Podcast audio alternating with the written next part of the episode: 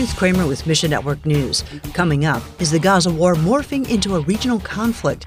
Stick around to find out. Later, we'll hear some good news from God's people in Iran. Keep listening because we can't wait to share that story with you. But we'll begin today in Yemen, where Houthi rebels and U.S. forces exchange tit for tat fire in the Red Sea as concerns about a regional conflict rise. Yesterday, a Houthi missile struck a U.S. container ship but didn't cause injury or significant damage. On Sunday, U.S. forces shot down a cruise missile fired from Houthi territory aimed at a U.S. destroyer.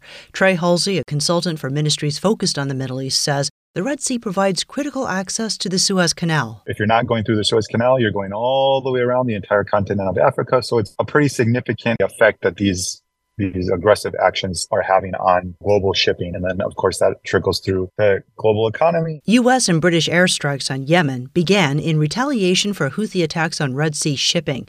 The Houthis say their strikes are a show of support for the Palestinians and Hamas in its war against Israel in Gaza. Last week, the Biden administration added the Houthis back onto the State Department's Entities of Particular Concern, or EPC list. The current U.S. administration removed them when they came into office.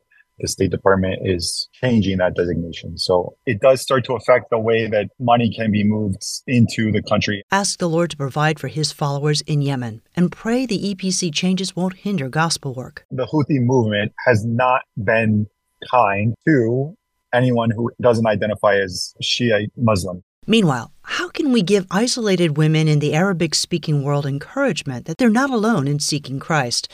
That's what an upcoming video series from International Media Ministries hopes to accomplish. Denise Godwin with IMM says Now, the stories we're telling are actual call in stories from people who've responded to social media and said, I feel isolated, or I've begun to think about Jesus, and I'm not sure when I should make this move. What makes these kinds of stories so effective? To know that there's another believer who has had their questions or who has walked that path is a huge boost to their faith and their willingness to communicate to others and for the hope in Jesus Christ to spread in their communities. You can be part of this story through your prayers. I know a lot of people think there's so much war and chaos and hardship going on but God is doing huge works in the Middle East right now. Pray for creativity as this new video series goes through final production and ask the Holy Spirit to continue to work through videos like these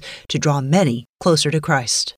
And usually we talk about Iran because something bad is underway. The regime is persecuting Christians or cracking down on human rights. Yet the primary focus of today's story is how your prayers make a tangible difference. Transform Iran's Lana Silk says God is doing incredible things in Iran, but that is because men and women of God had been on their knees praying, have done the spiritual battling, and now we're seeing the fruit. Transform Iran seeks gospel growth in every avenue of Iranian life, from spiritual transformation to humanitarian aid. God has and is changing countless lives through this ministry.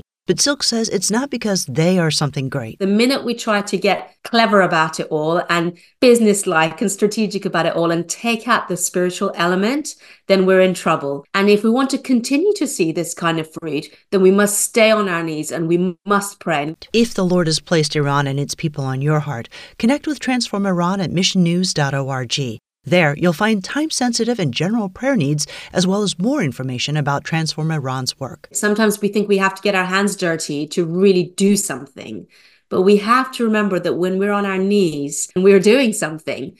So prayer is vital. Thanks for listening to Mission Network News, a service of One Way Ministries. We're listener supported by people just like you.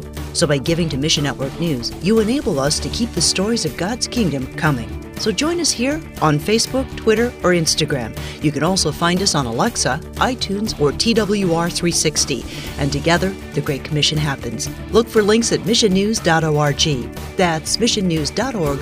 I'm Ruth Kramer.